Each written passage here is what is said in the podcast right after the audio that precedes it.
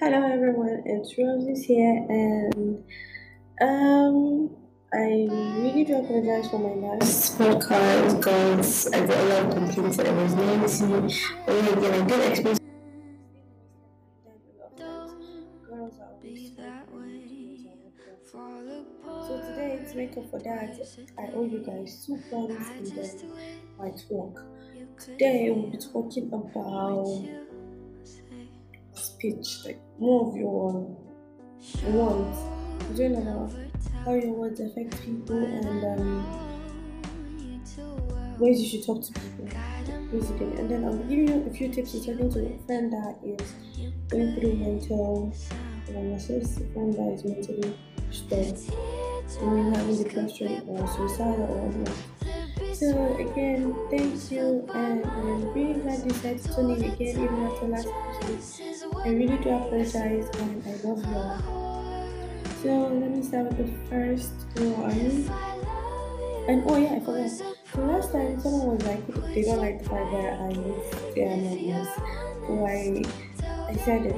It's going to take time before I let go of my identity because this girl is still really shy of her words and I still don't feel like I feel like mediocrity, although I still love that I write and I'm glad the fact that I put myself out there. But again, it's going to take a lot of time for me to get comfortable and then move on with this. And thank you again for listening and even giving me comments. I really appreciate it. So let me start with this one is titled Days. Some days it feels like the walls are closing in. Some days it's quiet and I can sleep peacefully. Some days it feels like I'm trapped in my own mind and my body has lost control. Some days it feels like only death can cure this, but even that scares me. Today the bucket scared me. Last week it was the sound of my own ringtone. Sometimes it's the laughter of passers-by, but sometimes it's the fear of losing it all, or losing my mind in the distance. Monday, living the bed is a chore. Tuesday, my hair reeks, but safe again. Wednesday, I feel something tugging at my blanket. Thursday, it feels like I'm finally going to sleep. Friday, I'm Wonder Woman how to conquer the world, but the only thing I've conquered this today is getting out of my own bed. Saturday, the lights gone off and I'm screaming at the silhouette of my own bush. Sunday, I need it through the week. Let's see how next week goes. The noise in my head is deafening, but how do you turn off the screams of my own mind? My eyes can't seem to close. Maybe it's one of those days where everything else just seems frozen. Everyone thinks I'm looking for attention, but what do they know? The voices in their heads don't even make doesn't make it so hard for them to breathe. They feel like my body's gonna go cold. They don't spend time convincing their lungs to calm down, take a breath. I mean, this is just a breath, they would say. They don't spend minutes convincing their body that it's not time to shut down. Like you take control of yourself and just pull through the night. You don't know how it feels to be surrounded by family but frightened out of your own mind, feeling like you're lost in space. You don't know how it feels to be your own worst enemy. Maybe today I could be a foe. Yeah, actually, I wrote that at 3 a.m. and I think we all know the need for writing at 3 a.m. and how it comes with all the sad emotions and raw vibes and everything. So tell me what you feel about that one. I'm waiting down below for your comments. I hope you share, comment. I don't know, there's no such thing as retweet here. So I'm like really used to Twitter, so I kind of say retweet. So I'm sorry, pardon me. So this one is titled Words because again, our talk for today will be on words. So how about just something on that? Words. Deep into the sword, further than the knife. Wounds impossible to heal. I took the first bolt. I promise I didn't mean it. Every moment with you felt like a breath of fresh air. I was delusional. Maybe today I won't let my words cloud my judgment. Maybe today I won't let my ABCs make a mistake on me. Let's go back to the time of slaves, sharks and rapes. Let's go back to the time of queens, maids and kings. They had no common language, but again, Everyone was ruling in their kingdom. Maybe today I'll let my words decide if you and I will go for another ride, or maybe I should just let this slide. Thank you. So that was quite short. That was impromptu also. Sorry, I didn't write that down. It was that came from somewhere. Yeah, it came up. So again, let me do this. Let's start with talking about what words are. Words are basically anything that comes out of your mouth. I mean, yours just spoken representation of anything. Like when you say A, what did they hear when you say A? What did they hear when you say B? So, as a conversationist, you need to know how to pick your words carefully. You need to know that telling someone things like um your fat and your breath stings are really rude, although they might be true, but seriously, you should know that you have to curtail the way you speak to people. You have to stop the things say to of people. Like not everyone has that backbone to taking um whatever people would call it honesty. But to me, I feel like it's just you being upright rude because a lot of other people have seen that that person is fat, but they didn't mention it. So why should you be that one person that's mentioning it? So I would use it of regards to body shaming and all that because I think it's the one problem we're facing in our generation. So yeah, I would do that. So again, talking about your breath things. I mean, obviously that person has been speaking all day and he's spoken to a lot of people, and then those people know this person's breath is thinking, but they have not said it. So why should you be the one to break the bad news? Why should you be the barrier? to that person's happening. I mean, a lot of people are really insecure about how they feel. The best you could say is, um, have you tried this means? Try reconstructing your words. I mean, from our ABCs to our conversations, all the way down to our written essays. I'm talking about every language, every syllable, every word in the dictionary English, French, Spanish, whatever language it might be that you speak, whatever language it might be that you want to communicate in. I'm talking about how you can structure your words to make them seem perfect. Yeah, I mean perfect. Actually, the words are like doesn't matter, five letters and a whole battlefield within are what's cut deeper than a knife, deeper than swords. Our words leave scars that even the best surgeons can fix because these scars are not physical, they are more emotional, they are more inside you. I don't know how to fix that, but I'll say inside you. A philosophist by the name J.L. Austin said, usually it's the use of words and not the words in themselves that are properly called vague. This translates, however, to how vast your mind may be, but to me, I realized sooner rather than later, which I'm very glad, that words themselves are not just merely words. They are emotions, they are like words are basically everything else. They just cut out everything else. I mean, the different ways to structure it. For instance, now, someone, your friend is doing something wrong, and then you want to tell them, guy, you're doing something wrong. You don't just say, you're going to help. See that obviously, I mean, everybody that has gotten to that stage of knowing what right or wrong is knows that if I'm doing this thing is wrong, and obviously I could go to hell for it. So why the hell do you have to tell them you're going to hell? I mean, hold up. Not everybody wants to hear that. You could say something like, "Have you realized you're like sleeping? Have you realized you do something wrong?" So yeah, it's the way we construct our sentence and the medium to which we part our messages that are vague I would call them vague. I would call them disturbing sometimes because I would in story time. There was this day I walked out. I was outside, and then I had my the hand of my bra showing. And then this, there was this girl there, and then she was like the other girl among the other guys I was with. And she could have told me in a bit of way, like, okay, um, can you like dress right? Your hand is showing or something. I wouldn't even care because I'm a really, really comfortable person with myself. So even you saying that in front of other guys wouldn't bother me. But like, all she, all she was saying was, um, dress right. Can't you see there are guys over here? Are you trying to seduce them or something. Like, obviously, I'm not trying to seduce anyone, so you shouldn't be telling me things like that. It's just everybody gets to sleep off once, once in a while. I mean, for instance, now you look fat and you look different. The boy refer to someone's appearance, but one of them seems rude, and the other is more of it's it's questioning. It's it's regarding. Okay, It's the use of the word in itself because you could have used um you're adding weight, you're adding, you're, add, you're adding, just something else to restructure. And even when you're writing essays, it's not about your scope, it's not about your written English, it's about how you piece your words together, how you train everything, your abracadabra, and how it comes out, how like how perfect it comes out. That's what I'm talking about. I mean, words are loaded pistols. which is in the words of the philosophers Jean Paul Sartre, and to me, I would say, I say this a lot. Load your guns with the best ammunition, but don't shoot to kill, shoot to stay alive. I mean, when we're talking of gun laws, we're talking about um what guns have done, the bad side to what these guns have done. But have you ever thought about the good side to it? I mean, a lot of times that people break into houses and then um, you have a gun and you can actually protect yourself. But then you don't, at that point, you're not shooting to kill, you're shooting to survive. So there's actually nothing wrong with it. Again, we should review, we, they should review their gun laws. I'm Nigerian, we don't have gun laws over here because if you say with a gun, you'd be arrested.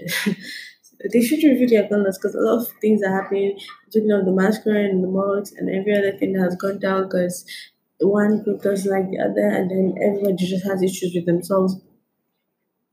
Now, if we learn to use our words rather than using violence, I think it's going to be perfect. But sometimes people just don't know how to put their words and it ends up creating a lot of violence and hate for one another. That is just wrong. That is just like aside the fact of what you should be doing with your mouth. Like um we are on earth to help and if you can't help, then don't say anything wrong. You better shut up and just watch how things play out. Don't don't, don't be that person that makes people sad. Don't be that person that makes everybody feel like they're not worth it. Learn to piece your words perfectly actually. Measure your words. The measure of a man's words, the more knowledge he acquires. Careful what letters you pour out. Spoken words can never be replaced. Read words can never be forgotten. Now, what I mean by this is when you say a word, there's no such thing as cleaning it. There's no eraser to whatever word you say. So when I say a a a, there's no way I go back and clean that a a a because it's spoken word. It's out there in the air already. Like every, it's gone. So when you're talking, learn to curtail your words. Learn to know that okay, think or think through whatever you're going to say before you pour it out. I mean, trust me, your mouth can be garbage or your mouth could be gold. So when you're talking, rather than say meaningful things, how about you think it through? Say, okay, if someone has said this to me, how would I feel? If you're telling somebody she's fat and you know, okay, fine, you have flabby arms. Think about it. How about if someone had told me, nigga, you have flabby arms? How would you feel about that? Sorry, I'm just nigga. It's yeah, I guess I should try this, but I wouldn't because I'm sure there are no kids listening to me. Yeah. Spread love with the power of your knowledge, and you might just save someone out there. I, I did mention I was going to tell you how to talk to people that are, are suicidal, are going through mental illnesses, and uh, like in between there, their mind is just drowning them. Yeah, let me start with this. Never try to trivialize what you're going through. That is the first thing. Never trivialize what you're going through. People out here, everybody out here is battling, everybody out here is struggling. Everybody out here out here it has their own issue, and no matter how it looks like to you, to them it's not trivial. It's an issue, and you shouldn't make them feel like yo you're wasting your time because you have an issue. Like mine is bigger. Nigerians have what I would call I suffer passion mentality. You're telling someone I broke my leg, and the person's like, the only leg you break, I break my lash. Now, things like that are just really discouraging. It makes everybody else not want to talk to you. It makes them feel like you never listen. You're talking all the time and you're not listening. I'll say this. Everybody loves a listener. I did say this before, but I'm repeating myself. Everybody loves a listener. At some point, we want to be listened to. We want someone to know that this is going on in our mind. I want to have someone we can pour out our fears to. I have someone we can feel like we're not burdening and everything else. Now, never make them don't what they're going through because you don't know how it feels to them. When I, um, okay, right now I would use myself as an example most of the time. So when I have friends, but I don't really talk to people. I just like we could be talking for hours and then I don't really tell you what's on my mind. That's a flaw I have, and I've learned to just use that in my own way of okay, getting to understand where this person is coming from, and then knowing that okay, next time you say this and not that, because now it makes me listen more because I'm already talking. So usually when my friends and there's something bothering me, I can't really talk to them because I feel like okay, I would say one thing and then it's going to go around, it's going to go everywhere. I just pick up my words really carefully because if at least if I hear this outside, I will know yeah, it's not really important. So nobody actually really gets to know what's in my business. Nobody gets to know what's on my mind. Sorry again, I'm going way over my head here. Sorry, it might take a little longer than 15 minutes this time. So I'm really sorry. You have to stay with me, stay focused. So I don't really know how to talk, so I just I'm, I'm a passive communicator. If you don't know what that is, you should Google it. Passive communication and how it affects people. So most times I just really tend to like keep everything aside. Whenever you hurt my feelings, say things to me, I won't talk. I will mostly just laugh it off because I don't. But then at some point when it gets too much, I would have an outburst. And I'm also a passive aggressive person, which means when I'm angry, every other person around me has to feel that heat, which is another flaw, but who cares? We all have flaws. I'm sure everybody else here has their own. So again, never trivialize what you're doing, or what you're going through. One. Second, listen. Most times people don't want someone to give them advice, they just want you to listen. Listen. Listen to the the fall and rise in their voice. Listen to what they are they're trying to say but are not really saying. Um also, you should. So I actually did write this down, and um, I'm trying to check my notes as I'm saying, listen. Most of the time, people just want you to listen. They don't want you to tell them you go through this. If everybody goes through this, you you fall out and all that. Now, I, most times I just want you to listen. Just know what's on my mind. Don't let me know that I'm not alone in this. And they're like, there's someone out there that knows what's going on in my head. I mean, when you have somebody that listens to you, actually makes things a lot easier. And I'm glad that I have somebody. If you're listening to this, baby, I love you. You know yourself. I love you so much. Uh, okay, P.S. No homo. nah, no homo. This is a no homo right here. Uh, again, uh, what was I saying? Um, says that no, that depends. When somebody's suicidal, they don't really, aside you listening, they need you to find them help. Because at this point, suicide is stage. Suicide is it's months, it's years, it's hours, days of planning, it's years of preparing yourself. So when somebody is suicidal, they actually do know that then at this point it's them it feels like less of a burden. It feels like they're relieving people of whatever burden they put them through. Because most times mental illnesses uh, let me tell you what mental illness is actually looks like. Most times they'll cancel plans at the last minute. They feel like they're a burden to everyone. They eat all the time, or most times not at all. Their mood swings last for hours or days. When people talk about my mood swings, they're like, this one is crazy. Like one minute I'm laughing, the next minute I want to pop out your head. So then they're emotionally distant. Like I said, a passive communicator. So no matter how long I talk to you for, you don't really get to know what's in my mind, what my emotions are like. You don't know what's present to my head. Constantly needing reassurance that they're still up or having messed up. Yeah, there was a time where I couldn't believe myself because I was obviously going through shit. So at that point in time, I needed people around me to tell me, nah, you're doing well. And luckily, you know, I'm really glad my parents are really understanding and loving people. They were always there, no matter how bad it came through. They were always there to tell me you're doing great, we believe in you. And then I had my friends, my best friends. I love you guys so much. I love all of you. And they were always there to make me feel like, yeah, things are going to get better. So I really loved being around my family and friends at that point. Even though sometimes I was with them, we're having fun, but I just felt really alone inside. Yeah, it was hard, but thank God. Then frequently isolating themselves to protect others. Yeah. If you know me personally, you know that most times I'm always on my bed. I don't really go out. If I'm going out, I would like to go out alone. So it's because when I'm alone, I just feel like you're not bothering anyone at this point in time. You're not making anybody feel like you're burden to them. You're not asking anyone to spend on you. You're not asking anyone to give you attention. So I actually love isolating myself. Times I would draw down my windows and just lay down my bed for weeks. I won't go for classes. I won't do anything. Eating was a whole week. It was chore. It was a chore. It, it, it hurt actually. So yeah, that was there.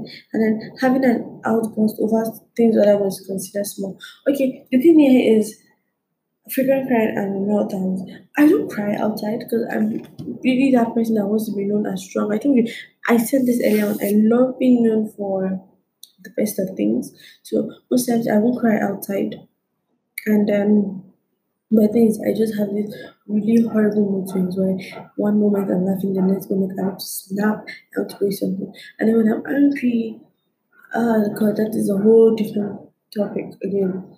So I did learn how to push my anger towards something else. Most times when I'm angry, I just get up and I fold my clothes, wash the house, do anything, get my mind off what's pissing me off so I don't do something stupid. There was this one time I got really pissed off. I tried drowning myself. Lord, that was painful.